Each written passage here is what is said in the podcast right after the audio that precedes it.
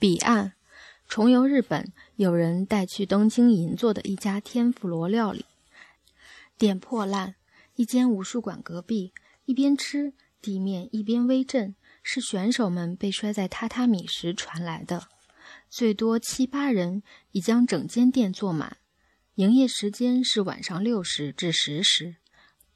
每晚只做两轮客人的生意，老师傅态度慈祥和蔼，他自己不动手，传子不传女的交给他的大儿子打理。正在怀疑这下一代的手艺行不行的时候，他炸了一只虾摆在我面前，一看如纸包着，面粉炸得透明，见虾肉鲜红的花纹，细嚼一阵香味儿和一口甜汁入喉。虽说生吃的刺身最鲜，但怎么也比不上这艺术加工。